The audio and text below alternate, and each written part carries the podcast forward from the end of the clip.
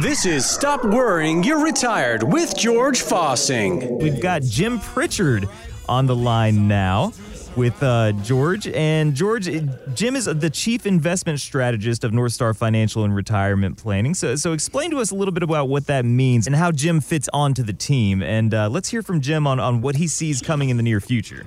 Well, first you have to picture Jim. He wears a turban and he's got a crystal ball. He's the Swami. He's the Swami. hey, uh, hey, I can hear you guys. Good to hear from you again, Jim. No pressure, Jim. Nobody's depending on you. Well, I knew it was important when you compared me to Frank Sinatra, so yes. uh, I'm ready. I'm ready. Old blue eyes of the financial industry. True story on that. I uh, dated, way, way back, I dated this girl, and uh, her uncle came over on Christmas Eve. She goes, you got to see what Frank got me. You got to see what Frank got me. And I go, and I'm like, what's that? I go outside, and it's a, it's a big old Mercedes. And I said, who's Frank? She goes, well, my uncle's Frank Sinatra's you know, manager. Wow. I go, wow, that's kind of cool. So uh, so close to glory. Never met him, and uh, that was uh, that was it. But that's my Frank Sinatra story. So one step away from you're, you're, from fame. If you ever would have made her mad, you're glad you didn't, yeah, didn't make her mad. You, you wouldn't like you were, mad. You were you were saving your fame, your fifteen minutes of fame for for radio talk shows. That's it, folks. That's all I got. Yeah, that's it. So and you don't want me to hear a croon like Frank. It'll be you know it'll be off. No.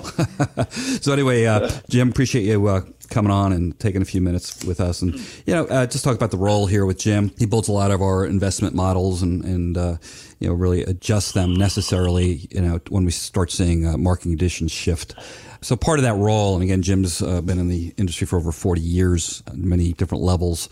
So this is a big part of it. I mean, we talked earlier on the program about seeing the big picture and not being taken down a, a path or rabbit hole, if you will, just because of small market moves or something you might read about. So uh, appreciate Jim taking the time. And uh, I guess we could start with this, if you will, Jim. Uh, just kind of see what we're seeing out there in the big picture, maybe for the remainder of uh, this year. Well, thanks very much. The markets did pretty well in July, but there's some choppiness because of the uncertainty. When, when the Delta variant hit, mm-hmm. uh, or became more of the big news, and most of the cases I think now are from the Delta variant of COVID nineteen, the pandemic all of a sudden stepped into the limelight again. So there, that's where everybody's focus is, and depending on, I guess, a few things, what the Fed does, how they're looking at things because of the Delta variant, uh, that could interrupt the supply chains again. You know, I, I don't think we're even over the, the initial interruption from the pandemic where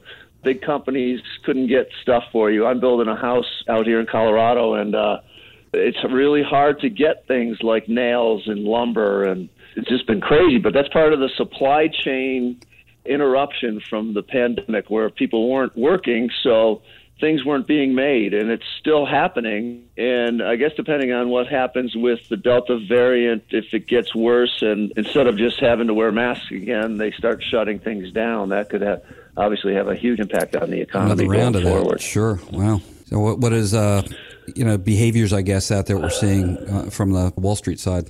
Well, one of the things that we're seeing is in July, actually, the numbers for Amazon's sales came out mm-hmm. for the the second quarter, and they were down. And they were down because people started getting out of the house again. They weren't just sitting on the couch or in their chair shopping.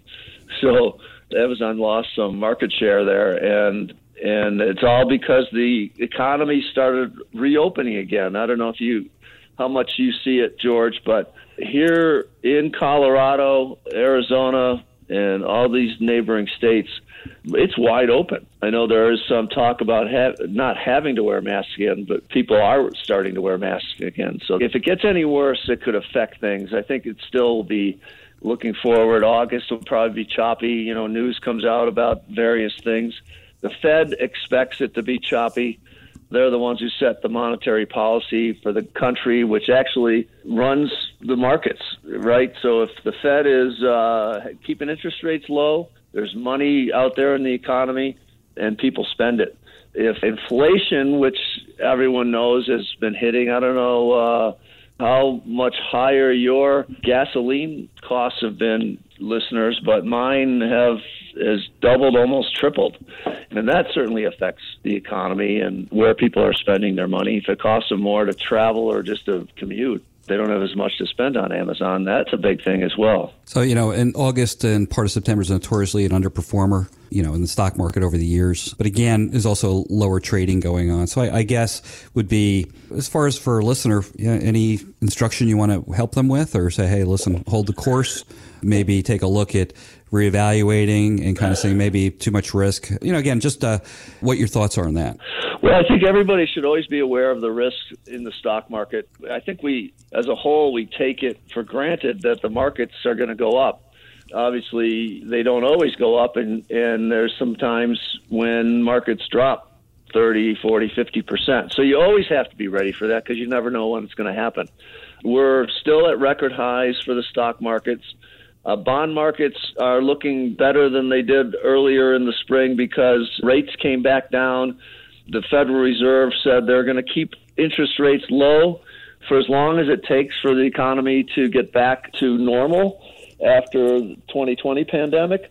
Uh, again, the Delta variant could throw a little hitch into their plans, but that's going to cause the markets to continue to do well, I think, until or unless inflation just goes out of control, and uh, also until the Fed really has to start ratcheting up rates. But there's a lot of uncertainty with all of that stuff, and so we always want to be protecting the downside, right, George? We talk about this we a lot. We talk about all, all the time. Yeah, the markets are continuously a risky place to be. They're a good place to be for your money because you can earn some good returns and certainly can help while you're uh, planning for retirement, and in retirement, you want to be able to keep pace with inflation. And the stock markets are and bond markets are good places to be, but you have to be aware of the risk. So I think what I'd like to tell everybody is just, you know, take a look at what you're doing with your stock investments and your four oh one k stuff, and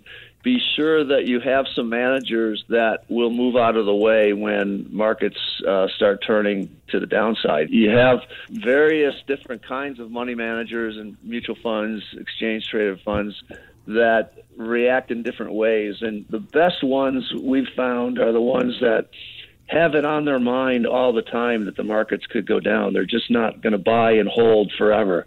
They might change their course, and instead of being in stocks, maybe they go into treasury bonds when markets are dropping, things like that. So you always be aware of where your money is and who's managing it and what they're going to do with it when and if the next bear market hits. That's uh, the old, you know, chasing performance, right? People have a tendency, yeah. of, hey, look what this one's done, mm-hmm. and the day they get in is the day it starts going down. Well, it's, they have it's very the, behavioral. The, yes, definitely. There's a Morningstar, a company called Morningstar that ranks mutual funds, and typically, uh, people say that if your fund gets a five-star ranking, beware, because that's when your list of starts going down. Excuse me, I, I, uh, my voice is cracked. It's allergy like season. It's okay. Yeah, here we go. And uh, just uh, I guess wrap up. You talked briefly about the bond market. What are you What are you seeing with bonds? So bond prices drop when interest rates go up. That's kind of a tricky concept that a lot of people don't get. And it's hard to figure out what people are talking about on T V and the radio when they say, you know, the bond market's going up or the bond market's going down. Do they mean the interest rates or prices of the bonds? So you have to kind of be careful of that. But when rates rise, bonds typically will lose value. So um, you also want bond managers that are aware of that and fight against that when rates start going up. George, when I started in the business in nineteen eighty-one, eighty-two, rates were at their highest. Money markets were over mm-hmm. fifteen percent, right? I think my first mortgage was about thirteen percent. uh, you know, what is it now? Now it's about three. So what that means is over the course of forty years, rates have mostly come down. The trend has been down. You know, there's periods when they go, when they're rising. But we're at that point, and we've been at that point for a couple of years now, where rates are almost, the short-term rates are, are at zero or, or a little, just a little above zero. So when the Federal Reserve begins ratcheting interest rates up, you want to make sure you're not in just a typical vanilla bond fund that will drop in value when the rates rise.